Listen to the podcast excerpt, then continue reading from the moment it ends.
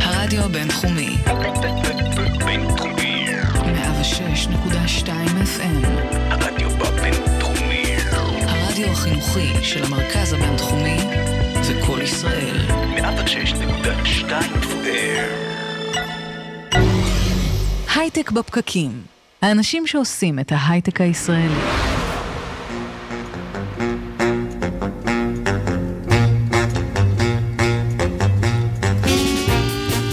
בוקר טוב, יום חמישי, 15 בפברואר 2018, עכשיו 15 מעלות בהרצליה, הייטק בפקקים.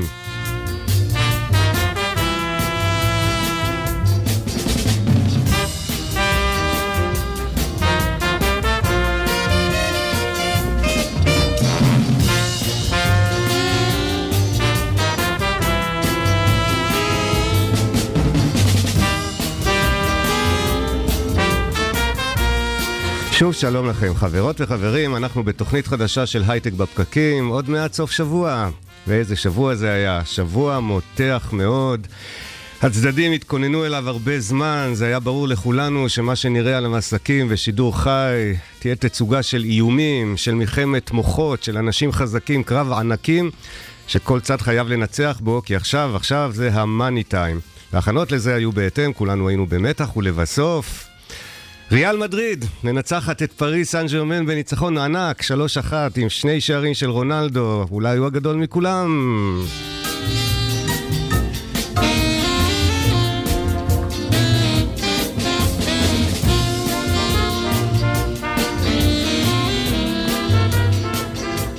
לי קוראים יזהר שי, ביחד איתנו כאן באולפן הבוקר, הדר חי, שותף מנהל בחברת סושיאל ואלי, אהלן הדר. אהלן, בוקר טוב. בוקר מצוין, נת- נתן לייבזון, גם בוקר טוב לך, מנהל איצטדיון הסטארט-אפ, קהילת היזמים הגדולה בישראל. בוקר אור יזהר, אני שואל מתי סוף סוף תבטא את השם משפחה שלי נכון. אחרי שאני אגיד אברמי וינגוט, אני אגיד נתן לייבזון. זה יקרה יום אחד, אנחנו שמחים להיות כאן איתכם, המאזינים מעל גלי הרדיו הבינתחומי. במקביל אנחנו בפייסבוק לייב בשלושה ערוצים היום, שימו לב, דף הפייסבוק של כלכליסט, דף הפייסבוק של רשות החדשנות, וכמובן באיצטדיון הסטארט-אפ. חפשו אותנו אחרי השידור הזה באפליקציות של פודקאסטים, במילת החיפוש בפקקים. אנחנו עם תוכנית חדשה של הייטק בפקקים, איתכם, כאן בפקקים, בדרך לעבודה. אתם מוזמנים לשלוח לנו שאלות, תגובות והערות. עכשיו, תוך כדי שידור, אם נצליח ונאהב מה שתכתבו, אפילו נענה לכם. ננסה להתייחס לדברים. מי איתנו הבוקר? מיד נדבר עם אהרון אהרון, מנכ"ל רשות החדשנות של מדינת ישראל. צחי וייספלד, מנכ"ל מייקרוסופט for Startups, יהיה פה בראיון מיוחד. אחרי כן, שקד דמבו עם חדשות השבוע. נועם מצ, היא פסיכולוגית של סטארט-אפים. תדבר איתנו על הפסיכולוגיה של יזמים ומיזמים ומה שביניהם. סיון קלר בסטארט-אפ בפקקים, תראיין את אפרים צוריאל, מנכ"ל איזי סייף. לפרשת השבוע יגיע אלינו ישראל גורט, היזם. הולך להיות כאן מעניין, בלי עוד הקדמות. אני שמח לפנות אל האורח הראשון שלנו הבוקר. בוקר טוב לך, אהרון אהרון, מנכ"ל רשות החדשנות. בוקר טוב. שמחים שאתה איתנו, אהרון, שנה שלמה פלוס בתפקיד כמנכ"ל רשות החדשנות. יש משהו שהשתנה בהייטק הישראלי בשנה הזו? אני חושב שני דברים. קודם כל, 2017 זה עוד שנת שיא, אז ככה אנחנו סופרים את שנות השיא, ואני חושב שזו הייתה עוד שנה מצוינת מבחינת כל האספקטים הכלכליים.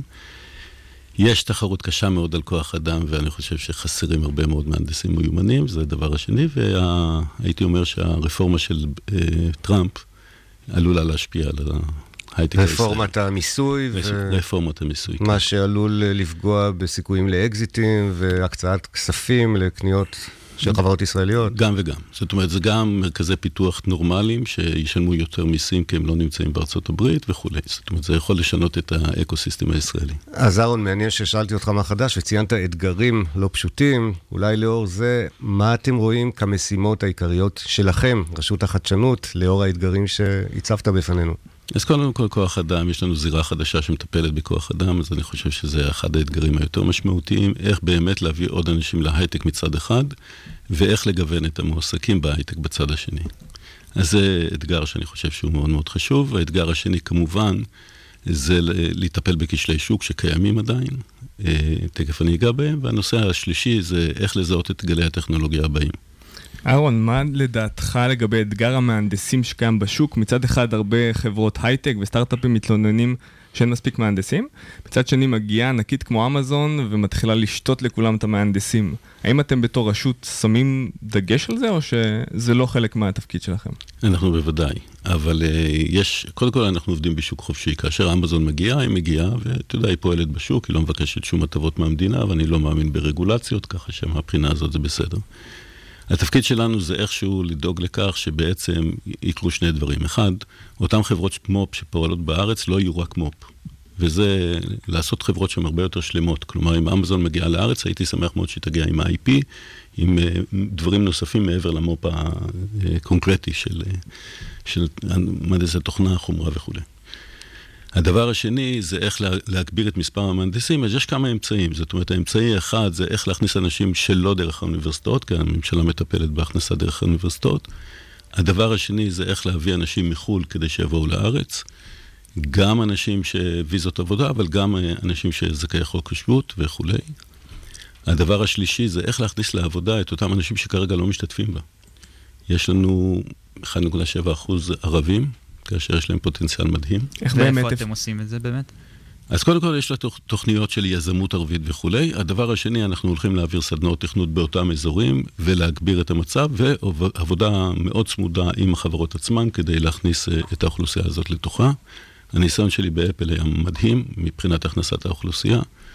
יופי של, יופי של עובדים, מהטובים ביותר שיש. האם חברות ההייטק יסכימו לקבל עובדים שלא עברו הכשרה באוניברסיטה או במכללה? שאלה גדולה.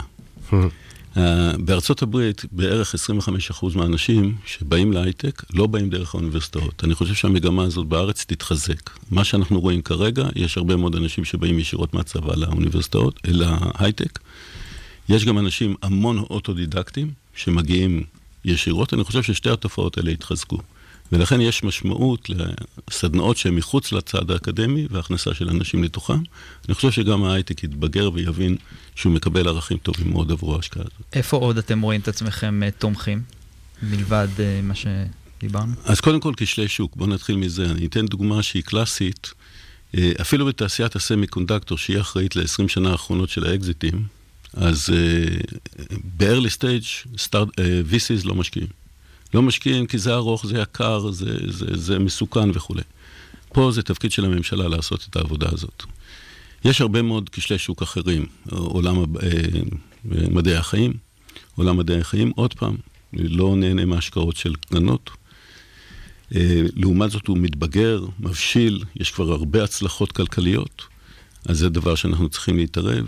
הדבר הנוסף, אם אנחנו מסתכלים על גלי הטכנולוגיה, היום כולם מזהים את גלי הטכנולוגיה הקיימים ושם משקיעים. מה קורה עם הגלים הבאים? הגלים הבאים זה דבר שאתה צריך לצפות, להשקיע, אין לך אפשרות אה, לדעת מראש שזה יצליח, ואתה צריך להמר. והנושא הזה של ההימור על הגלים הבאים זה דבר משמעותי בסך כל הפעילות שלנו. אז איך באמת מאפיינים מה יהיה הדבר הבא? אף אחד באמת לא, לא באמת יודע להגיד את זה. אף אחד לא יודע. מה שאנחנו כן יודעים זה מה היו הגלים הקודמים וכמה היו אחוזי הצלחה בהם. אז הם היו לא רעים. זאת אומרת, אם אנחנו מסתכלים על סייבר למשל, 7-8 שנים אחורה, השקעה ממשלתית אה, כבדה. אם אנחנו מסתכלים על פינטק, גם באזור של ברקליס וסיטי, שהבאנו אותם לארץ, ועם השקעה ממשלתית גדולה. היו גם השקעות פחות מוצלחות. למשל, הננו לא, לא הבטיח את הערך הכלכלי שהוא היה אמור להבטיח, בהשקעות כבדות. אז יש גם הצלחות, גם כישלונות, אבל אין מה לעשות. אף אחד מאיתנו לא יודע מה יהיה, ולכן צריך להשקיע בכמה מהם. אני אתן דוגמאות לדברים שאפשר לחשוב עליהם. הנושא האחד זה קוונטום טכנולוגי, שבוודאי יהיה, ובוודאי הוא הכרחי מבחינה ביטחונית ומבחינות אחרות לחסינות הכלכלית של ישראל, ולכן חייבים להשקיע בו. הנושא הנוסף זה בעצם רפואה מותאמת אישית, אז עדיין בחיתולים שלה בישראל, אבל אני חושב שזה יהיה אה, טרנד שבוודאי יהיה משמעותי, השאלה אם ישראל תיקח בו חלק. חקלאות מדייקת, אה, זה גם יהיה טרנד בעולם, אין ספק. ומה שאנחנו עושים כדי לקבוע את הגלים האלה זה להסתכל על מצאי כוח האדם מצד אחד, IP שקיים בצד השני, למשל בנושא של אה, פארמה למשל, יש IP מדהים, גם בבתי חולים, גם באוניברסיטאות וכולי. יש כוח אדם מצוין שעובד בפריון נמוך. אז יש פה פוטנציאל מאוד גדול בישראל. תגיד, אה, אהרון, מהמקום שבו אתה נמצא, יש לך פרספקטיבה רחבה על ההייטק הישראלי וגם על הייטק עולמי. ואתה גם uh, נמצא בתווך בין ממשלת ישראל לבין כולנו כאן בהייטק. האם אנחנו עדיין תחרותיים, והאם יש משהו שאתם יכולים לעשות כדי לשמר את התחרותיות של ההייטק הישראלי? יש כל מיני חששות לאן זה הולך, והאם אה, אנחנו מסוגלים לשמור על האדג' הזה שלנו? נכון. אז קודם כל, מבחינת תחרותיות, דיברנו קודם על המשכורות, המשכורות מאוד גבוהות, וזה אומר שאנחנו הרבה פחות תחרותיים. אני חושב שאם אנחנו מסתכל על אנשי תוכנה, אנחנו בין היקרים בעולם. זה בוודאי לא קונה לנו זכויות רבות, אבל אנחנו מפצים על זה בהרבה תכונות אחרות של ההייטק, שאני חושב שאפשר לשמר אותן. קודם כל, היכולת אה, של עבודה צמודה, אני קורא לזה יתרון הקוטן, אבל עבודה צמודה בין אנשים שש, אה, בדיסציפלינות שונות, שכל אחד בעצם אה, תורם את חלקו, אבל כולם עובדים ביחד כמקשה אחת. בגלל שאנחנו כל כך קטנים, אז אני חושב שהדבר הזה אה, בא לידי ביטוי. הנושא השני, איכות כוח אדם. איכות כוח אדם עדיין אה, מאוד טובה בישראל, ובמיוחד היכולת, עוד פעם, של אה, אנשים מדיסציפלינות שונות לשבת ביחד ולעבוד בצורה מאוד צמודה בצוותים קטנים. אני חושב שיש משהו בתרבות שלנו גם ש... נותן לנו איזשהו יתרון. לא יודע, כולם הולכים ובאים בסוף לעשות... אה, או שזה רק מיתוס, בוא נשמע מה אתה חושב. אני חושב שהתרבות, הנושא של החוסר פחד מכישלון, אם אני מסתכל, ככה מנסה לסכם את זה. חוצפה. חוצפה וחוסר פחד מכישלון. למשל בסינגפור למשל, או ביפן, הם נורא מפחדים מכישלון. עכשיו הם אומרים, למה אין סטארט-אפים? כי סטארט-אפים נכשלים. כן, כן.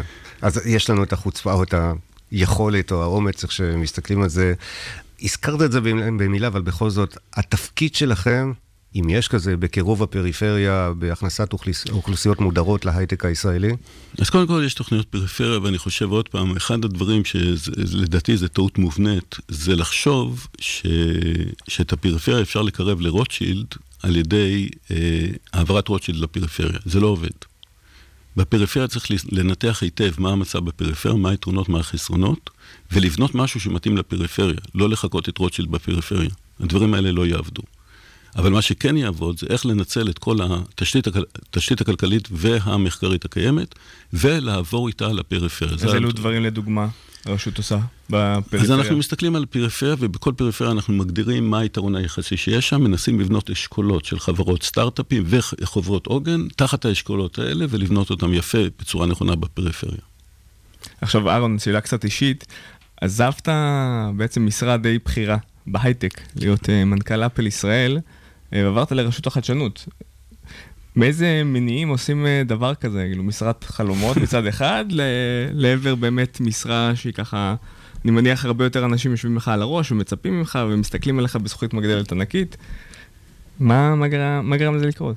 אז קודם כל זו הייתה תוכנית ישנה שאמרתי שהמשרה הציבורית היא תהיה חלק מהקריירה שלי. אז זו הייתה תוכנית ישנה שפשוט מומשה בשלב הזה, שחשבתי שכבר אה, אפל במצב מספיק טוב כדי לקבל את הבא אחריי שעושה עבודה מצוינת והכל טוב. אז זה דבר אחד. הדבר השני, האימפקט שאתה מסוגל לעשות כאשר אתה נמצא במשרה מהסוג הזה היא אדיר. והאתגר והאימפקט זה שני הדברים שהובילו אותי למעבר הזה.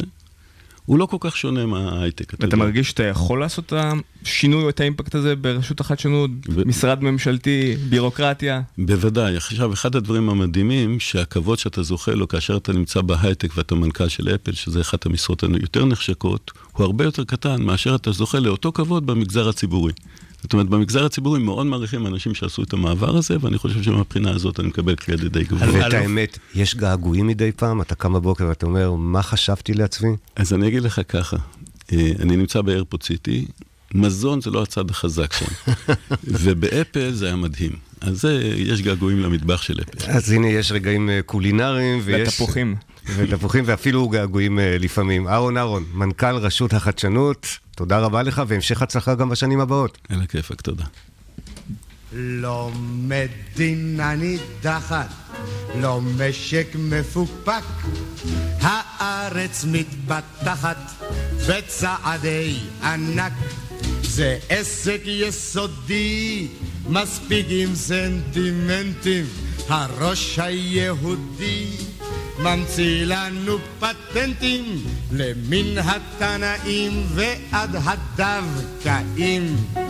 עוד לא היה מין דור כזה של ממציאים. קחו למשל המצאה יוצאת מן הכלל, כמו... אה, זהו.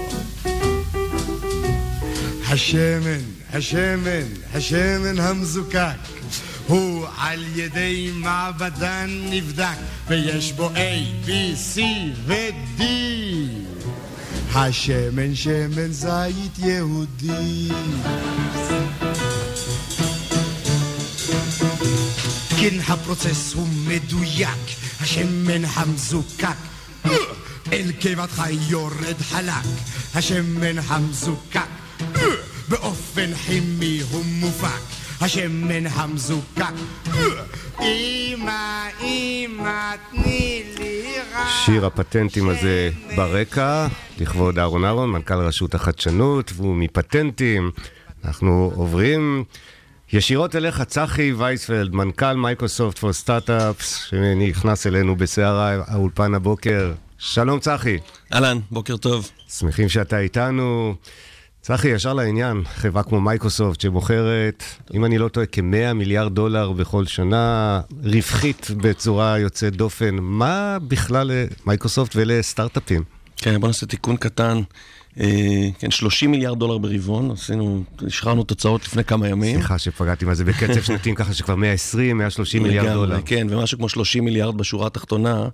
אה, כן, חברה שעושה מאוד מאוד יפה, אה, ויש לה עוד עתיד רחוק וגדול, בהחלט. אז מה לכם ולסטארט-אפים?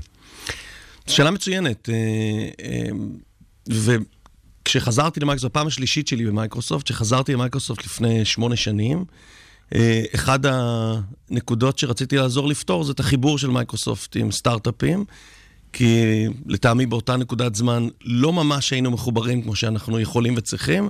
למה? זה מאוד ברור, מכמה טעמים. אחד, סטארט-אפים זה הלקוחות העתידים הגדולים של החברה. אה, סטארט-אפים שמתפתחים מאוד מאוד מהר וגדלים ונהיים אה, מאוד משמעותיים בעולם הטכנולוגיה. אנחנו מאמינים שאנחנו שחקן משמעותי מאוד בעולם הטכנולוגיה, ולכן אין לנו אה, אלא לאמץ ולעבוד כמה שיותר קרוב עם חברות שמגדירות את העתיד, יחד איתנו.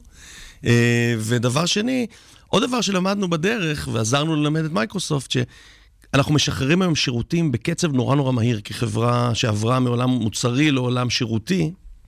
עולם של שירותי ענן, והלקוחות הוותיקים שלנו לא מאמצים בקצב שהיינו רוצים, ולכן עבודה עם סטארט-אפים מאפשרת לנו לפתח מוצרים יותר טובים.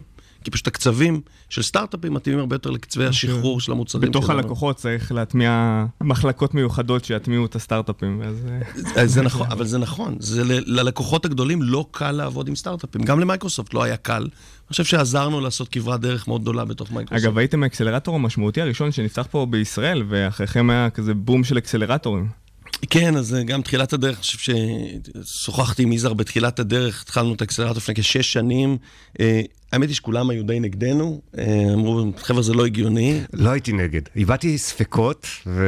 ואני מוריד את הכובע. באמת, זה- יזהר, היית סקפטי? לא, לא, תשמע, באים חבר'ה חצופים מישראל ואומרים בצניעות יתרה, אני חייב להגיד, אנחנו נלמד את מייקרוסופט איך עושים אקסלרטור. היה מישהו שלא נזכיר את שמו שצחי דיבר עליו השבוע באיזה אירוע, שאמר זה לא יעבוד לכם וכולי, והוא צריך לאכול את הכובע. אני חושב שכולנו היינו עם חששות, אבל כל הכבוד לכם, כבוד גדול. תודה. אבל, אבל באמת תסביר לנו איך זה שישראלים הולכים ומשנים את העולם בחברה כל כך גדולה כמו מייקרוסופט. אז אה, אהרון דיבר לפני כמה דקות על החוצפה הישראלית הזאת, אז, אז כן, הרבה אנשים, גם בתעשייה, והזכרת חבר טוב מהתעשייה, שבהחלט היה מאוד מאוד בלנט בעניין הזה, וגם אחרים, שאמרו, חבר'ה, זה לא בשבילכם. תעזבו את הסיפור הזה. גם בישראל, גם בתוך מייקרוסופט אמרו לנו, תעזבו, זה לא מתאים לנו. אה, ו... אה, והצלחנו לעשות את זה שוב הרבה בזכות החוצפה הישראלית הזאת והאמונה כיזמים, אני מגדיר את עצמי כיזם ב-27-28 שנים האחרונות, שהייתה לי אמת מסוימת והאמנתי שאפשר לעשות אותה. היום יש שמונה, היום הכרזנו למעשה, אתמול הכרזנו על האקסלרטור השמיני בסידני. אה, 760 חברות שעברו את התוכנית, גייסו 3.6 מיליארד דולר, אמ, 54 אקזיטים, חמישה IPOs, זה האקסלרטור השני בעולם אחרי Y Combinator. מדהים. שוב, ממקום שאף אחד לא ציפה שזה יקרה, פשוט צריך לעשות את הדברים הנכונים, צריך לתת לצוות, חלקו היא של ישראלים משוגעים שלא כך מקשיבים למה שאומרים להם. איך באמת עושים שינוי כזה בארגון אה, גדול, ומייקרוסופט עברה שינוי אה, משמעותי? אז מעניין, אני נפגש עם הרבה מאוד מנהלים בכירים של חברות גדולות שבאות לארץ, באים לארץ, וחלק מהביקור שואלים, אז, אז מה הצליח לכם? מה עשיתם שאנחנו צריכים ללמוד ממנו? אה, ואחד הדברים שאני אומר להם, חלק מהסוד היה גם לעשות את זה מישראל, כי אם היינו עושים את זה מההדקורטרס ב... יתרון ב- לקוטן. ברדמונד. אבל לא רק יתרון לקוטן, הריחוק מכל המקום הזה שכולם כל הזמן רוצים אה, להחליט בשבילך, עשה לנו יתרון מאוד גדול לעשות את זה מרחוק, אבל היינו מאוד נאמנים אה, לדרך. ולא כל כך התקפלנו כשאמרו לנו, חבר'ה, טעיתם, תעשו, אמרנו, לא, אנחנו, זה, זה הכיוון, זה מה שנכון. המשמעות, אחד הדברים הכי משמעותיים היה לגייס את האנשים הנכונים לעשות את הפעילות הזאת. תראו, אקסלרטורים זה מודל עסקי נוראי. נוראי, למי שמכם יש זה. זה רווחי בכלל? אקסלרטורים בגדול זה מודל עסקי רע שאי אפשר לעשות בו כסף. יש כמה מקרים יוצאי תן לך דופן. מטבעות אחרים. סליחה? תן לך מטבעות אחרים, אה, כן. פרסטיג', אה, לא, אם לא, איזה סטארט-אפ אחד מצליח, אז כולם... יש סיבות אה, מצוינות לעשות את זה, מסיבות אסטרטגיות, או אם יש לך follow on fund טוב, יש סיבות טובות. אבל הסיבה שרציתי להגיד את זה, כי, כי אחד הדברים שקשה לאקסלרטורים זה לגייס מובילים מאוד רציניים לה, להוביל אותם. וההתעקשות שלנו, הבלופרינט שלנו היה. מביאים יזם סדרתי שגייס, בנה, מכר, הצליח, נכשל, ניהל בורד. לנהל את הפעילות הזאת, אה, יש לו co-founder טכנולוגי, וזה מה שעשינו בכל העולם, הבאנו אנשים אה, כמו חנן לביא, כמו נבות, כמו אנשים שניהלו בעצמם סטארט-אפים, עשו עבודה מצוינת, למדו מהטעויות של עצמם גם, ועוזרים לבנות 25-30 סטארט-אפים בשנה באזור שלהם. אז שוב, לא טריוויאלי לחבר את זה. לתוך תרבות של, של קורפורט. רוב האנשים שאני מגייס לתפקידים האלה אמרו לי, אין מצב שנעבוד בשביל מייקרוסופט. זו התחלה מצוינת לרעיון, ו, אה, ועדיין רובם אה, בתוך, עובדים ה, עבור... בתוך המערכת, נהנים מאוד מאוד ממה שהם עושים, בגלל שיש חופש, הצלחנו לייצר סטארט-אפ בתוך מייקרוסופט, חופש יוצא דופן לפעול. אה, תחת מטריה שהצלחנו לקבל, גם מסאטיה שעושה, סאטיה, מנכ"ל מייקרוסופט, שהוא הראשון למעשה שהצגתי לו את הרעיון ואמר יאללה לכו, רוצו קדימה, לפני שש שנים, עושה עבודה מדהימה לחברה ולחבר את החברה לאוסף של לומדים וחולמים, אז זה מאוד עוזר. המנכ"ל החדש של מרכז הפיתוח הוא בעצם אה, היה מנכ"ל של סטארט-אפ שנקנה על ידי מייקרוסופט. כן, אולי גם זה שימי סמל. לב. כן, נכון. זה, ומאוד צעיר. זה דוגמה צעיר מצוינת. מאוד, הוא בן תשמעו, 30 ומשהו. אסף, בן 34, בחור מבריק, אה, אה, מרכישה של, של אדלום שעשינו. זו דוגמה מצוינת למייקרוסופט החדשה הזאת, מייקרוסופט שרחוקה מלהגיד את המילה האחרונה שלה, זה בדיוק סוג האנרגיות שמחפשים עכשיו, רוצים להראות. שאנחנו עושים דברים אחרים. אה, צחי, אני רוצה שנייה לפתוח סוגריים עם השינוי הגדול הזה שעשית בתוך מייקרוסופט. איזה טיפ אתה יכול אולי לתת לאנשים שהם שכירים, לא יזמים, לעשות שינויים במקומות העבודה שלהם, שכולם הולכים נגדם? איזה טיפ אתה ככה יכול להגיד? Intrapreneur. כן, יכול להג- להגיד להם, תלכו נגד, אל תפחדו שיפטרו אתכם. מה, איך גורם לזה לקרות? קודם כל לא צריך ללכת נגד, צריך ללכת בעד. אה, אה, בעיקר הבעד זה ללכת עם האמונה שלכם. זה, זה שילוב של כמה דברים. אחד, תאמינו, אם אתם מאוד מאמינים במה שאתם עושים, תמשיכו לעשות את מה שאתם מאמינים בו, אה, ותמצאו את כל המשוגעים מסביב שמוכנים לתמוך בזה. אני תמיד אומר שאני מבלה, ביליתי הרבה הרבה הרבה במטוסים. אומר, מטוסים זה מקום מצוין להדביק אנשים בכל מיני וירוסים. תדברו עם כמה שיותר אנשים על מה שאתם עושים, אתם תמצאו את המשוגעים שיעזרו לכם. אה, ולא לוותר, זה לא קל, אבל לא לוותר. הייתי בהרצאה שאומרת שאם אתה רוצה להכיל שינוי בארגון, קודם כל תייצר קואליציה טובה אה, ותבנה איזשהו חזון, תגיד בדיוק מה אתה רוצה שיקרה, ואז אה, יהיה לך הרבה יותר קל אה, להניע. גם, אבל. לא צריך להתעלם גם מכל אלה, ש... כל אלה ש... שאומרים לך לא, אתה לומד המון מזה, ואתה גם אה, אה, לומד על המפה הארגונית, עם מי אתה צריך אה, לפחות לנטרל, או לנסות אה, לשנות, או לא לשנות, ולא הכוחות. להשקיע, ולא להשקיע אנרגיה ב... באלו שמייצרים את האנרגיה השלילית. צחי, אז אה, ראית בעצם, אתה אומר שמונה אקסלרטורים עד היום, נכון? במקומות שונים בעולם. תן לנו בכל זאת את הזווית הישראלית, במה אנחנו שונים, אם בכלל, ממקומות אחרים, לטוב או לרע. אז לפני, כשהתחלתי את המסע הזה לפני שש, שש שנים בערך, אה, קצת קודם, האמת היא שחשבתי שאנחנו קצת עובדים על העולם, אנחנו קצת faking it, ואנחנו לא טובים כמו שאנחנו אומרים שאנחנו טובים, והעולם סוגר פערים. יש לנו משהו בארץ שאין אותו באף מקום אחר. התרבות הזאת, היזמית, אהרון דיבר מקודם על זה שלא מפחדים לטעות, לא מפחדים לעשות דברים שלא יצליחו. זה יתרון אדיר, אדיר, אדיר שיש לנו על מקומות אחרים. אה, היכולת נטוורקינג שלנו דרך מעט מאוד אנשים, היכולת to leverage את הישראלים, את היהודים, את החבר'ה הקרובים אלינו, היא גם משהו יוצא דופן, אה, בטח לעומת הסינים או אחרים שיש להם קצת יותר אנשים אה, בשביל להגיע אה, לאן שהם צריכים להגיע. אה, יש לנו את כל הקומפוננטות להצליח, אנחנו יוצאי דופן בעומק הטכנולוגי. העומק הטכנולוגי כאן הוא, הוא באמת אה, אה, ייחודי ו, ומעולה, ואנחנו יושבים על התחומים שהם הכי חמים היום בעולם. זאת אומרת, אנחנו שנים עושים AI, אה, דרך הצבא ודברים אחרים, אנחנו שנים עושים Machine Vision, אנחנו עושים את הדברים החמים שהיום אה, אה, אה, מגדירים את השינוי בעולם, אז אנחנו במקום פנומנלי. אני חושב שיש לתעשייה הישראלית הרבה אה, מקום עוד להצליח. אה, לאהרון אהרון יש הרבה עבודה, כי טלנט אין פה, אין מספיק, ולכן הם צריכים לעזור מאוד, גם לעזור לייבא, גם לעזור לפתח. אה, יש לנו טרגדיה בעולם החינוך שצריך לטפל בה. ואנחנו נגיע גם לשם, אבל צחי, הנה, אחרי כל הדברים הדרמטיים והיפים האלה, אתה פתאום מודיע לאחרונה שאתה עובר לדבר חדש. ויצא לי השבוע להיות בערב מאוד מרגש אה, שנערך, שבסופו של דבר הוסב להיות גם ערב לכבודך. אתה עובר לדבר הבא. כן. ואתה יודע מהו? לא, אני לא יודע מהו, אני בוחן מספר דברים. אה, התבקשתי קודם כל להשלים את התהליך בתוך מייקרוסופט, לראות אה, יש כמה תחומים שאני מאוד... passionate לגביהם, ואנחנו אתה נשאר במייקרוסופט? בוחנים אותם, אני כרגע במייקרוסופט. אין, פה, אין פה סקופים אה, לפי שעה. לא, לא, לא. עשיתי. היה קהל של מאות אנשים השבוע באיזשהו אה, מקום בתל אביב, באירוע של מייקרוסופט, שהוסב להיות אירוע פרידה מצחי, והיה אירוע מרגש אה, מאוד, אני חייב להגיד. היו שם מספר אנשים שדיברו. ריגשו אותך? אמיר, פנחס, חנן לביא, כשהם דיברו? מאוד מאוד מאוד ריגש אותי. אתה, כשאתה רץ, אתה במרוץ הזה, אתה לא מבין לפעמים את האימפקט שאתה עושה. אה, אה, לא על העולם, לא על אנשים. האימיילים שקיבלתי מהצוות שלי מסין, קיבלתי הלילה מסנג'ר אה, מבחור בשם טאריק במרוקו. בחור שראיתי פעם אחת באירוע איפשהו בעולם, סיפר לי שהוא עוקב אחריי כבר הרבה שנים ואני אינספיריישן מבחינתו. תשמע, זה, זה, זה מדהים, אני מרגיש ש-I've been privileged. אה, לעשות כל כך הרבה טוב לאנשים בחוץ, לעזור לסטארט-אפים ולעזור לפתח צוות שהוא פנומנלי. אז בואו נראה אם אנחנו יכולים לשמוע שוב את מה שהם אמרו לך השבוע. בוקר טוב, אמיר, מה שלומך? בוקר טוב, יזהר, בוקר טוב, צחי. אהלן, אמיר. וחנן נמצא איתנו גם? כן, בוקר טוב צחי, בוקר טוב אה, יזהר, אמיר. איזה הפתעה. שמחים אה, לשמוע אתכם, בואו תספרו לצחי מה אתם מרגישים על העזיבה שלו, סיפרתם את זה השבוע, אבל עכשיו יש עוד כמה עשרות אלפי אנשים שישמחו לשמוע מה שיש לכם להגיד לו. בבקשה, מי רוצה להתחיל? חנן, בבקשה. סבבה, תודה. אה, אז אהלן, בוקר טוב לכולם. כמו שאמרנו באירוע, אמ, בסופו של דבר זה מסע, זה אמ, מסע ארוך, ושמעתי ככה את שיחי הדיבור שלכם לאחרון, בדקות האחרונות. אמ, כן, זה מסע, זה מסע ש, שמשפיעים ושצריך למפות את הארגון ושיש לו מתנגדים, אבל אה, איך אמרתי באירוע, צחי הוא הלוחם בדרכים, גם בדרכים וגם לוחם. אה, צריך את התכונות האלה. צחי באיזשהו רעיון, דרך אגב, לפני כמה שבועות ציין ש...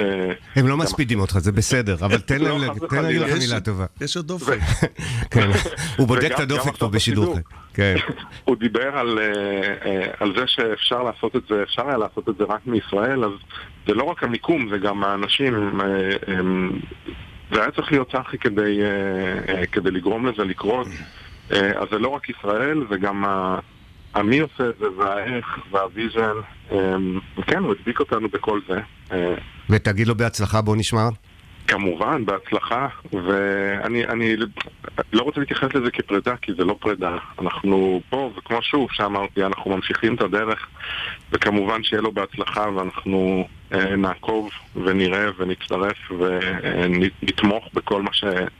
כל מה שהוא יעשה. תודה רבה לך חנן, שחזר לארץ לא מזמן, בהצלחה גם לך בדרכך החדשה, ברוך הבא לישראל. אמיר פנחס, ה-CTO של דרך אגב, חנן מנהל את כל האקסלרטורים של מייקרוסופט בעולם, עדיין כאן מישראל. אה, ואנחנו אה, נשמח לארח אותו פה. אה, אמיר, ספר לנו. אז אה, אני אחד מהמשוגעים שהאמינו מההתחלה אה, בהקמה של הדבר הזה. אה, צריך באמת אה, להיות אה, קצת משוגע כדי לעשות את זה ולעשות את זה מפה. אה, והאמת אה, שקצת אה, מתחבר לדברים שאמרתם בסוף, הרצון לעשות טוב לסטארט-אפים ברחבי העולם, זה, זה היה מההתחלה. אה, אפילו עוד לפני האקסלרטור, שרק התחלנו לעשות דברים לסטארט-אפים, אני וצחי פה אה, בתעשייה המקומית. אה, וכשהקמנו את האקסלרטור אמרנו שזה יהיה כיף, וזה באמת היה מסע יזמי ומרתק, ובעיקר המון המון כיף, אני, אני בטוח שצחי, אתה רואה ב... בכמה הימים האחרונים גם את האהבה מהסטארט-אפים, מהיזמים שהשפענו עליהם, לא רק פה בארץ, בכלל בעולם. אה, עוד דבר ענק קרה אתמול, והאסטרטגיה ש...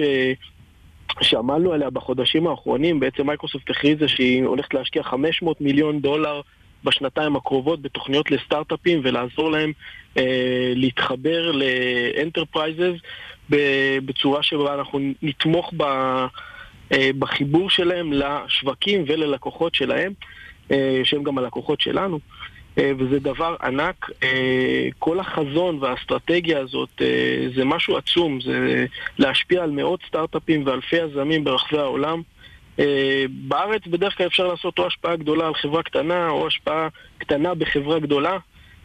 פה זה איזושהי הצטרפות מקרים שהצלחת והצלחנו לעשות השפעה גדולה בחברה ענקית, אחת מהחברות הכי גדולות בעולם. אז הנה, זאת השורה התחתונה נראה לי, צחי, הם טוענים שהשפעת. השפעת ממקום שבו היית. תודה על ההשפעה שלך. תודה על הדרך. ותודה על הדרך, ואתה חבר ושותף, ואנחנו עוד אה, נמשיך עוד הרבה ביחד. ותודה לכם, אמיר פנחס, חנן לביא, שמצטרפים אלינו הבוקר, צחי, אני חושב שהם אה, אמרו את אה, מילות הפרידה. מאחלים לך גם אנחנו פה. הרבה הצלחה. תודה רבה. אני התרגשתי. תודה.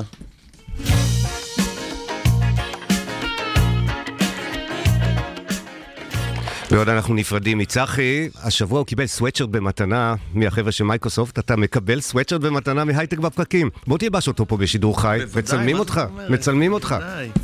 זה כבוד גדול. גשם לרדת בינתיים. הכביש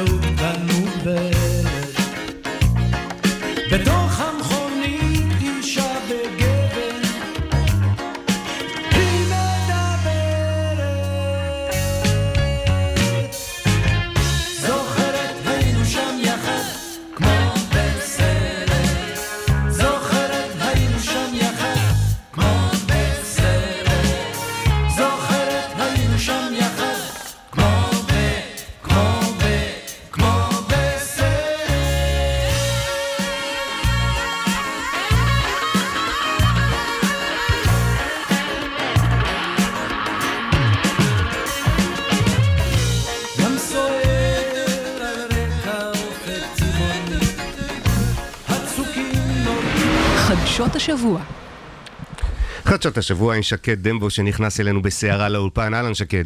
אהלן יזהר, מה שלומך? טוב, ויש לנו אייטם די מרעיש על הבוקר הזה. זה נכון, זה נכון. אז חוסם הפרסומות של גוגל אמור לצאת היום.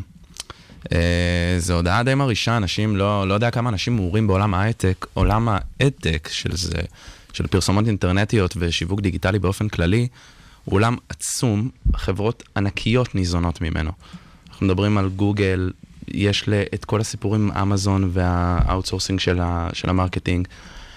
זה באמת עולם עצום, עצום, עצום. יש מיליון חברות סטארט-אפ, חלקן ישראליות, יש משקיעים גדולים. רגע, אז בואו נעשה סדר. יש בעולם המון פרסומות. נכון. הן אה, נכנסות לנו בכל מקום שבו אנחנו פוגשים את המדיה הדיגיטלית, אנחנו רואים חדשות, אנחנו מסתכלים על כל מיני מאמרים, פוסטים, ופתאום קופץ לנו פרסומת.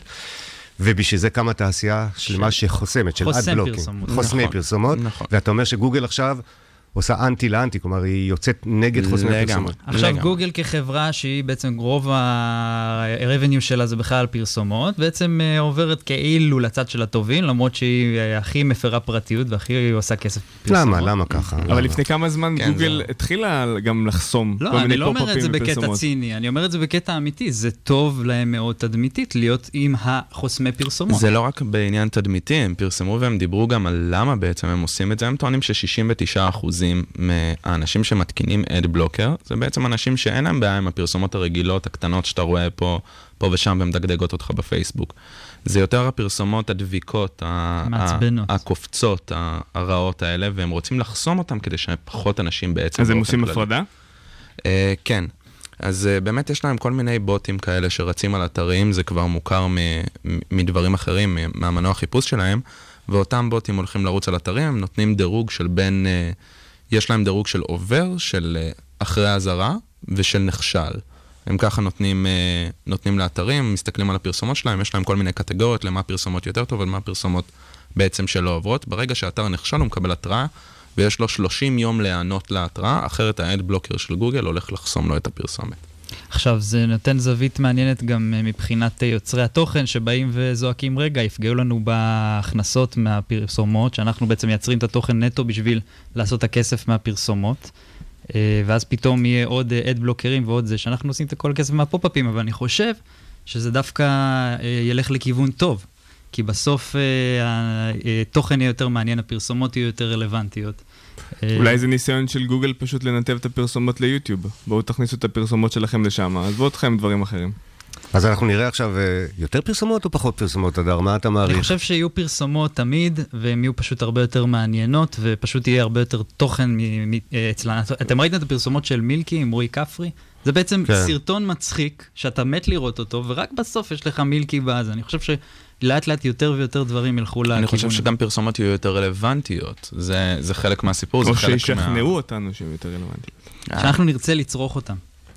אז הבשורה שלך הבוקר, גוגל הולכת ומשתלטת על התחום הזה, היא בעצם תהיה השוטר הרע או הולכת הטוב. ומשתלטת. גוגל תמיד הייתה שולטת בתחום הזה. אבל פעם היא גם תקבע מי מאיתנו יראה או לא יראה, ומה אנחנו נראה בפרסומות שהיא בעצמה מכניסה. כן. גוגל החליטה להיות המשטר, לשים רגולציות. שגיא טמבו, חדשות השבוע, תודה רבה לך. תודה לך.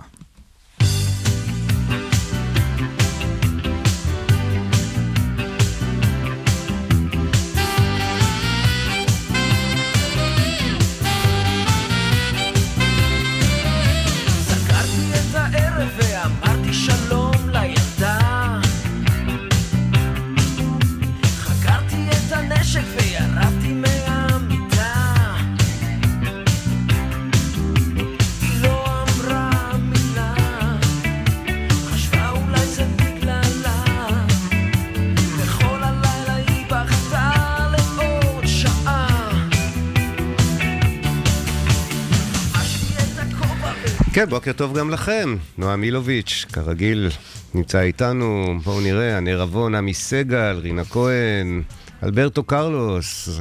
אה, רוברטו קרלוס? לא, אלברטו, אלברטו. מצטער לאכזב אותך, אה, אבל הוא אה, מאזין יקר שלנו, וויקטור אהרון.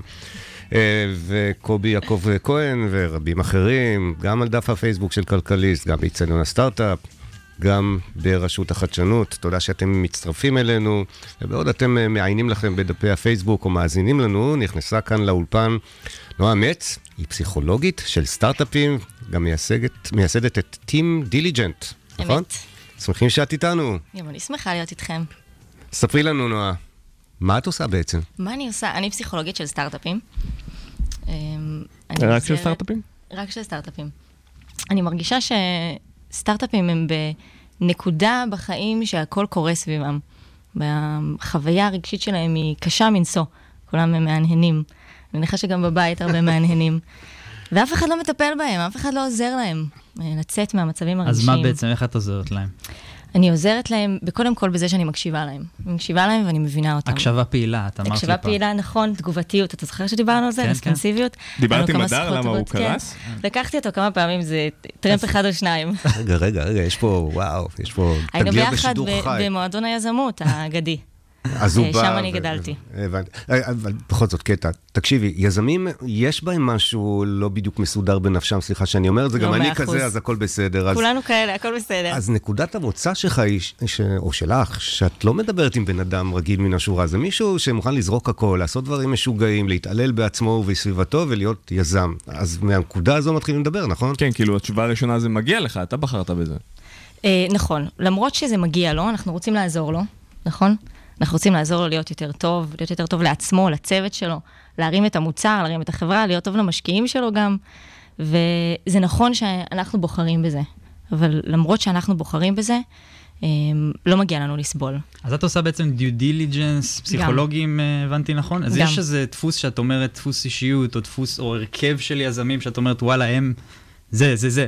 כי אז אני יודע בעצם אולי נכון. איזה שותף יכול אה, להתאים לי, או את יודעת. נכון. אז מלבד זה שאני פסיכולוגית של סטארט-אפים, אני עוזרת לסטארט-אפים, אני גם עוזרת למשקיעים להבין יותר טוב במי הם רוצים להשקיע, אה, בתהליך בדיקת הנאותות. זה אומר שאני משתלבת בתהליך הרגיל, אה, ועוזרת להם לבחון את הצוות. אז מי זה, שאלת, מי זה הצוות הזה שאני אומרת, זה, אתם רוצים אותו. אה, אז אולי הדבר הראשון, ואולי קצת יישמע בנאלי, זה, אני נכנסת למשרד שלהם, זה בדרך כלל כל מיני סטינגים הזויים, כמו בסרטים, זה יכול להיות דירה, זה יכול להיות איזה חדר בקו-וורקינג כזה או אחר, ואני מסתכלת אם, הדבר הראשון זה אם יש החלפה של תקשורת. זאת אומרת, האם הם מדברים אחד עם השני. אני יכולה לשבת בחדר שעות, ימים לפעמים אפילו, ואנשים לא מדברים. מה, יכול להיות ואז שתגידי להם שמומלץ לכם לא להמשיך לעבוד ביחד? אה, לא. למשקיעים, היא אולי תגיד, מומלץ לכם אה, ש- ש- לשקול אם אה, להשקיע. לשקול אם להשקיע. מומלץ, אולי לא לשקול אם להשקיע, אבל מומלץ לעבוד איתם על 1, 2, הדבר 3, הזה. 4. To be honest, בנקודה שבה אני נכנסת, אומרים שעשר דקות אחרי שיושבים, שהמשקיע יושב עם סטארט-אפ, הוא כבר יודע אם ישקיע בו או לא. אז התפקיד שלי הוא יותר לעזור למשקיע להבין במה הוא צריך. על מה הוא צריך לעבוד עם הצוות הזה, דגש. על מה הוא צריך לשים דגש. אם יש ממש נקודות קיצוניות שהצוות הוא באמת לא טוב, ואני חושבת שהוא באמת לא יצליח, אני אגיד את זה, אבל המקרים הם בדרך כלל קצת יותר... אה, יש דוגמאות מהעולם נגיד באמת על צוותים כאלה של לא טובים שגרמו לפירוק של חברה ואם באמת הייתה נעשית שם עבודה יותר עמוקה על הדינמיקה והאישיות זה היה יכול אה, להינצל? לעבוד יותר טוב. כן. אני יכולה לתת אה, דוגמה קצת אה, יח- יחסית כללית, כי אני לא אוהבת לתת דוגמאות, כמו שאתם יודעים, אמ, אבל כן עבדתי עם צוות שהיה להם קשה אה, לעבוד יחד, היה קשה להם להרים את המוצר, וגם התקשורת עם המשקיעים הייתה יחסית קשה. אמ, כנראה שהדבר היה נעוץ ב- באיזושהי אה, תגובות, תגובות רגשיות קיצוניות של המנכ"ל, אנחנו קוראים לזה מדד אמושיונליטי. עד כמה אני מסוגלת אה, לווסת תגובות רגשיות, אה, להכיל סיטואציות משתנות, זה, זה יכולת מאוד מאוד קריטית עבור אה, יזמים. אה, אז בנקודה כזאת אה, מאוד עזרנו להם, עזרנו למנכ"ל לווסת את עצמו יותר, לתקשר את עצמו בצורה יותר טובה. אה, ואני, זה, זה, זה הליך באופן יש ספציפי שאני מאוד מצב גאה בו. תיאורטי, יש מצב שבו את אה, תראי אדם בסיטואציה, יזם, ותחליטי בגלל האחריות המקצועית שלך כפסיכולוגית, להמליץ לו להפסיק, כי את רואה שזה מפורר אותו? אותה? זה ש- דוגמה מאוד אה, ספציפית לא, לא יודע אם. יש דבר כזה, אבל לא לא באופן תיאורטי, אם- תיאוריה. אם אם תראי דבר כזה, את תעצרי ותגידי, לגמרי. חביבי, זה לא בשבילך? לגמרי. אני גם אגיד לא, אני גם אשקף לו את זה, שאולי המרכיבים האישיותיים שלו לא מספיק חזקים בשביל שהוא יוכל לצלוח את המסע הזה. אה, אני כן אתקשר את זה למשקיעים בצורה מאוד עדינה, ואני חושבת שיש לי פה אחריות מקצועית. בסוף אני אה, נקראת לדגל בשביל מטרה מסוימת, בשביל להבין האם האנשים האלה יכולים אה, to, to take the extra mile. גם להיות טובים מש- למשקיעים, אבל גם לעצמם, אנחנו לא רוצים אנשים שיתפרו לנו בידיים. ו, וכן, הייתה סיטואציה באופן ספציפי, ש... נועה, ככה לסיום, יש לך כל מיני עצות ליזמים, איזה תרגילים, או, או שאלות שאנחנו יכולים לשאול את עצמנו, או לנשום עמוק, מה זאת אומרת? רגע. או אנשים אחרים, במידה ואת לא לידם, כן? שהאופציה הכי טובה זה לדבר איתך, אבל במידה ואת לא לידם, זה הם תרגילים או דברים שהם יכולים לעשות עם עצמם מהפן הנפשי, רגשי, אישיותי הזה? כן, קודם כל, לא לשכוח שיש לנו סביבה תומכת. אני- יזמים נוטים לשכוח את זה. שיש אנשים סביבנו והם רוצים לעזור לנו. אה, אני אדבר בלשון אה, זכר, כי רוב היזמים הם אה, זכרים. לצערנו, באמת. לשמחתנו, אנחנו שוכחים שיש אישה בבית, אישה תומכת ואוהבת. הרבה פעמים כשאני מדברת עם יזמים, גם חברים וגם אה, יזמים שאני עובדת איתם באופן מקצועי, אני מזכירה להם שהאישה חשובה לא פחות, אם לא יותר, מהמוצר ויותר מהחברה. אה, אם אני אצא הביתה בתשע ולא ב-12, זה ייתן לי זמן לשבת עם אה, אה, בן זוגי לדרינק או לארוחת ערב, אני אצא הרבה יותר טובה עבור החברה אחרי השלוש שעות האלה, יותר מאשר הייתי בבית. אז אני חושבת שזאת המלצה טובה. ממש משקף את האני מאמין אני- שלי. אני כן. אהבתי את השורה התחתונה, צאו לדרינק עם האישה או עם הגבר, עם החבר או החברה, קחו לעצמכם זמן, הסטארט-אפ יחכה לכם עד מחר בבוקר. נועה מצ, תודה רבה לך. בשמחה.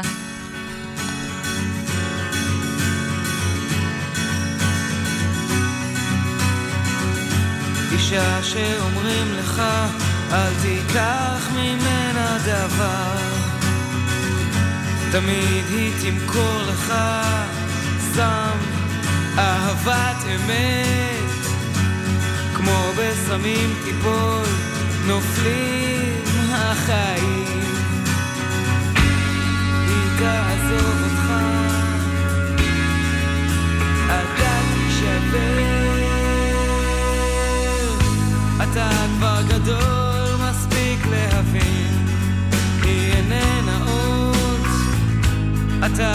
תתבגר ותכיר בעובדות, שאין אהבת אמת. נפלת חזק, ותודה שאתה בכלל לא שולט בחיים שלך, משותק, רק שאני מנותק.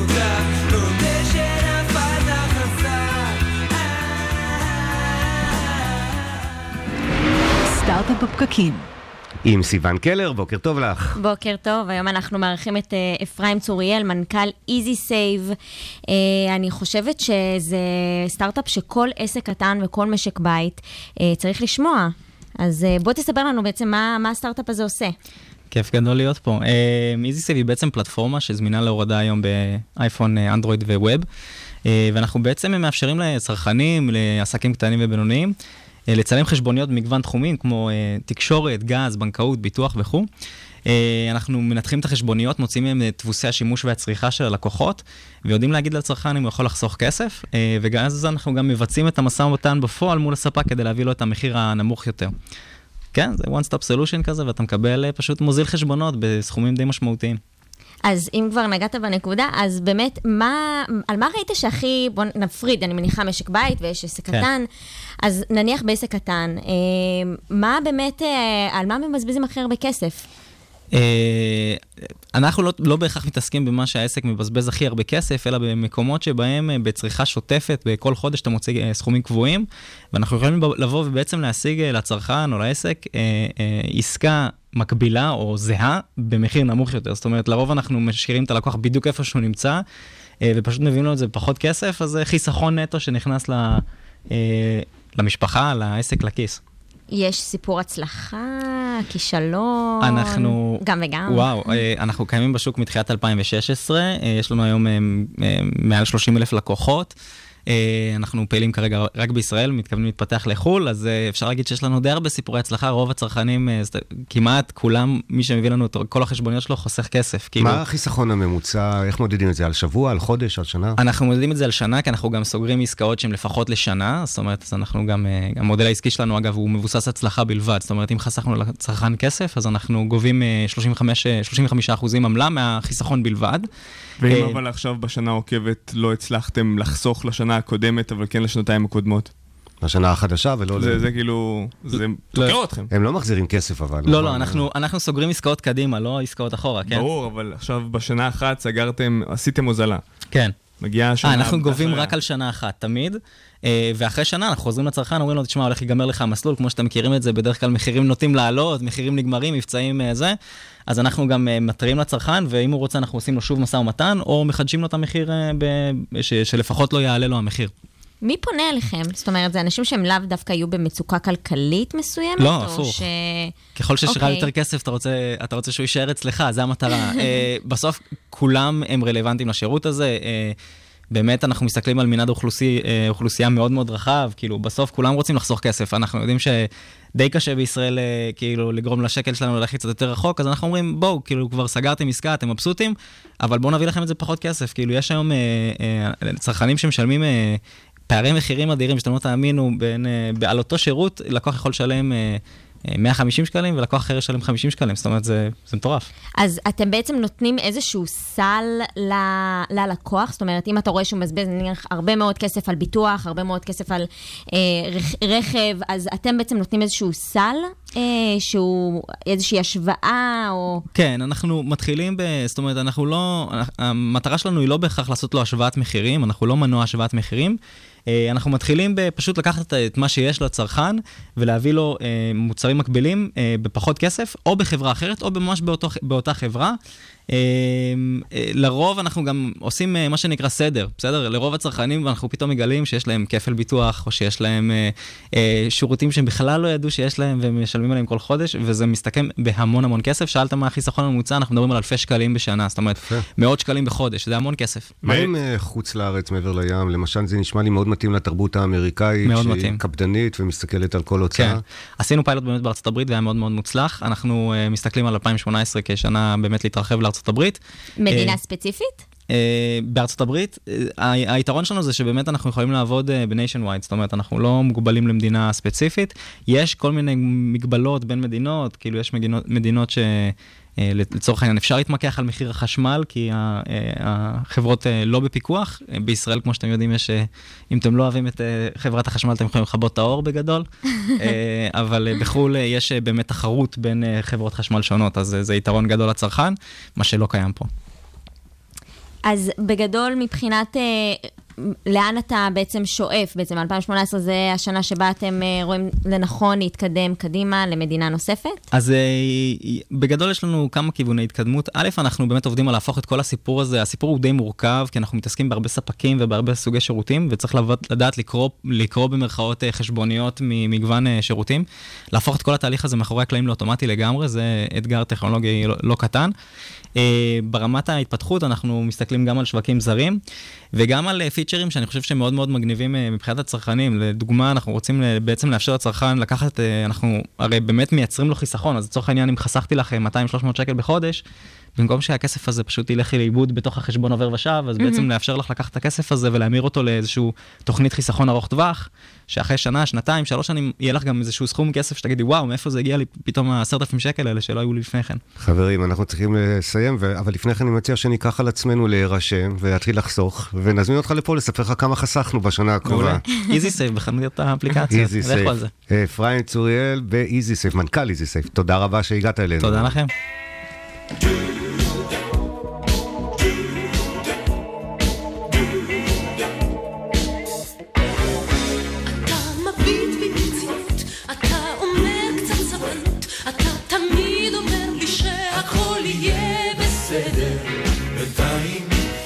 לנו דירה קטנה של חדר. לאחרי הצהריים, פעמיים בשבוע, לך זה נוח ונעים, ממש סידור קבוע. אבל אני רוצה שיום אחד בקול רוטט, תבוא ותספר לי שסוף סוף קיבלת גט, אז ארקוד על מדרגות הרבנות. אז ארקוד על מדרגות הרבנות. פרשת השבוע לפרשת השבוע נכנס אלינו ישראל גורט. ישראל הוא יזם משותף וה-CTO, המדען הראשי של חברת רפלקטיז. היא איכשהו קשורה גם למה שדיברנו עליו קודם, אבל uh, דיברנו קודם על גוגל אדס ועל uh, חסמים וכן הלאה. אתם יצאתם משם ואתם חברה מבטיחה בתחום אחר. אנחנו בפרשת uh, תרומה, תודה ישראל שהגעת אלינו. וידבר אדוני אל משה לאמור, דבר אל בני ישראל, ויקחו לי תרומה, מאת כל איש אשר ידבנו ליבו תיקחו את תרומתי, וזאת התרומה שתיקחו מאיתם, זהב וכסף ונחושת. ישראל גורט, תובנות שלך לפרשת השבוע. כן, אז uh, על פרשת השבוע קצת. בעצם בפרשה הזאת, uh, אלוקים מוסר למשה את התוכניות להקמה של המשכן. אוקיי? Okay. Uh, יש שם תוכניות, מה זה מפורטות? תוכניות מפורטות, שמה... מיקומים, אה, גדלים, חומרי גלם, הכל מפורט. איפה הכרובים ואיפה ו... שולחן לחם הפנים, נכון? דרך אגב, הפרשה הבאה היא פרשה מאוד, אה, הייתי אומר, תל אביבית, כי היא מדברת על זה שבצלאל הקים את המשכן. אז uh, אני חושב ש... תעשה לנו ספוילר, אתה תצטרך כן. לבוא שבוע הבא. חשבתי היה מדובר על ברים וכאלה. אז לא, אז זה הכי קרוב לתל אביב שיש בתורה. בתורה, כן. Uh, אבל uh, מה שבעצם אני רוצה להתמקד בו, זה בעצם התוכניות להקמה של ארון הברית. אה, ארון הברית זה המקום שבו שמו את התוכן של המזוודה של אברהמי משבוע שעבר. כן. אז הלוחות הברית הושמו בתוך ארון הברית. עכשיו, כשאלוקים אומר למשה להקים את ארון הברית, הוא בעצם אומר ככה: ועשו ארון עצי שיטים, המאתיים וחצי אורכו, והמה וחצי רוחבו, והמה וחצי קומתו. כשבעצם, יש פה שתי נקודות שאני רוצה להתייחס אליהן במשפט הזה. דבר ראשון, ועשו. כשאלוקים מדבר למשה, הוא אומר לו, ועשו, לא ועשית. ודבר שני, ארון עצי שיטים. למי שמכיר את כלי המקדש, הארון היה עשוי מזהב. למה קוראים לארון הזה ארון עצי שיטים? אז אם נחזור טיפ-טיפה להיסטוריה בקצרה, כשבני ישראל ירדו למצרים, בהתחלה, יעקב ירד עם עצים. את העצים האלה הוא נטע במצרים. באמת? וואו, כלומר, הוא הוא לקח עצים ממצרים ונטע אותם שם. ונטע אותם במצרים, אוקיי. עצי שיטים. למה הוא נטע אותם? כי הוא ידע שהם יידרשו לצורך הקמת המשכן. אתה רציני? הרי זה היה לפני כמה מאות שנים אחורה. נכון, והוא ידע כבר שבני ישראל הולכים ללכת ולחזור לארץ ישראל ולהקים משכן. אז כשיצאו ממצרים, אנחנו פשוט עברנו את הפרשה הזאת לפני מספר שבועות, יצאו ממצרים, הם לקחו עליהם... עצים. שיער שלם שנטעו כמה גזעים וצמח יער שלם. בעצם, את כל כלי המקדש יצרו מתוך תרומות שבני ישראל נתנו. אחד נתן זהב, נחושת, אורות, כל מיני דברים. את הארון עשו מעצי שיטים, כי משם היה אותם. עצי השיטים האלה הגיעו למעשה לבני ישראל בירושה, מיעקב. בגלל שכולם היו בנים של יעקב, כולם ירשו את העצי שיטים האלה. ולמעשה, הסיבה שקוראים לארון ארון עצי שיטים ולא ארון זהב, כדי שלכל בני ישראל, בתור היורשים של יעקב, יהיה חלק בארון ובתורה שנמצאת בתוכו. מקסים, אז כל בני ישראל בעצם הייתה להם שייך, היו להם מניות, היו להם מניות. בעולם שלנו. כן. הם השקיעו כמה... הם השקיעו את הירושה שלהם שם. מדהים. כלומר, דרך אגב, חשבת על זה שרשום שם תרומה, נכון? אבל כן. אני לא יודע אם אתה יכול לפרש לי את זה, אבל תרומה... בעצם הכריחו אותם, נכון? או שכל לא. אחד בא מרצונו ונתן הם משהו? רצו, הם רצו כל כך שבהמשך, ה- בפרשה הבאה, משה רבינו היה צריך להגיד לבני ישראל, תפסיקו לתת, כבר יש יותר מדי, אני לא יכול לקחת יותר. וואו, הלוואי בימינו. הלוואי בימינו. אם אפשר רק אה, מילה אישית קטנה, בבקשה. ממש בקצרה. אה, את החידוש הזה בפרשת השבוע שמעתי מסבא שלי. סבא שלי הוא בן אדם ש... אה, הוא חי, דרך אגב. אה, הוא בן אדם שבעצם, אה, אולי עצם העובדה שאני נמצא פה בכלל, והגעתי למקום הזה שאליו אני נמצא, אני מאוד מאוד חייב לו. הוא בן אדם אה, יש, ידען שאוהב ידע ואוהב ספר בכל התחומים, והוא בעצם החדיר לנו את האהבה לידע, ואת מה שאמרתי עכשיו אמרתי בעצם בשמו. אז... אז בוא תגיד לנו את שמו. משה רפלוביץ'. משה. רפלוביץ', שיהיה בריא. בן כמה הסבא? בן אה, 74. כמה נכדים יש לו? צעיר? אה, הרבה. הרבה אני לא נכדים? אבל כן. שיהיו כולם בריאים, ועד בעזרת 120 השם. לסבא, תודה שהבאת את דברו. תודה רבה. תודה לכם. ישראל גורט, מנכ"ל, סליחה, יזם משותף ו-CTO של רפלקטיב. תודה שהגעת אלינו הבוקר. תודה רבה לכם ושבת שלום.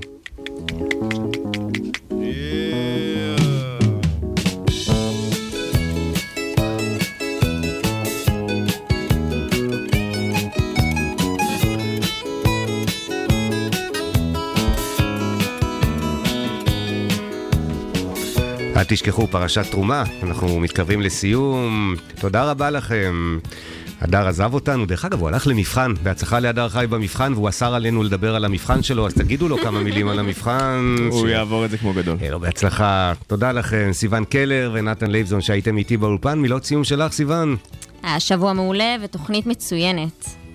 אה. חותמים על כך. נתן. באמת הרעיון עם צחי וכל דברי הפרידה שאמרו לו מאוד ריגשו אותי, והלוואי ואנשים היו אומרים, מה שצחי אמר, שמישהו התקשר אליו ואמר לו, כמה השפעת עליי? הלוואי והיינו עושים את זה על בסיס יומי, להגיד לאנשים שהשפיעו עלינו שהם משפיעים עלינו, ולא רק בהלוויות או אירועי סיום כאלה, אלא נכון. ביום-יום. להכיר ולהוקיר, והנה, זה מה שישראל עשה עכשיו לסבא שלו, מעריכים את זה מאוד.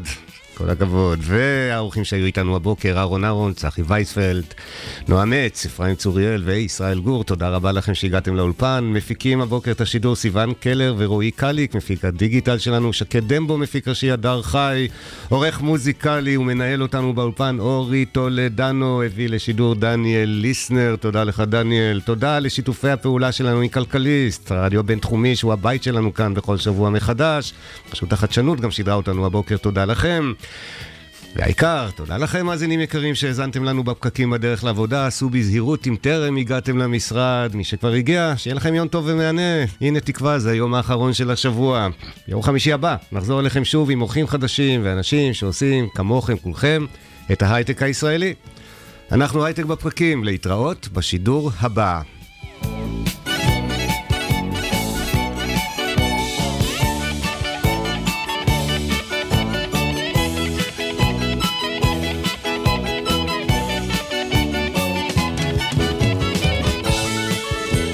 veneno? חבל על הזמן. ציינת מקודם בנוגע ל- לצחי, אני חייבת להגיד שהלוואי וככה אתה, אני הייתי עוזבת מקום עבודה וככה היו מדברים עליי. לגמרי. זה כבוד גדול. אז בואי אני אגיד עלייך מילה טובה. אני אשמח. אני שם- מבסוט כל פעם לבוא ביום חמישי עם האנרגיות שלך. זה, זה מתחיל ככה יום חמישי בצורה טובה. אין עליך, נתן. וגם אתה יזהר, אתה בסדר גמור. תמשיך, תמשיך, אני נהנה. אוהב אתכם חברים, סיון ונתן ורועי והדר ואורי וכולם ושקד שלא מסתכל עלינו. שמתם לב ששקד שכח להיכנס לאולפן הבוקר? שקד היום לא שם עלינו. לא התייחס הוא אלינו. לא לא שם שם. עלינו בכלל.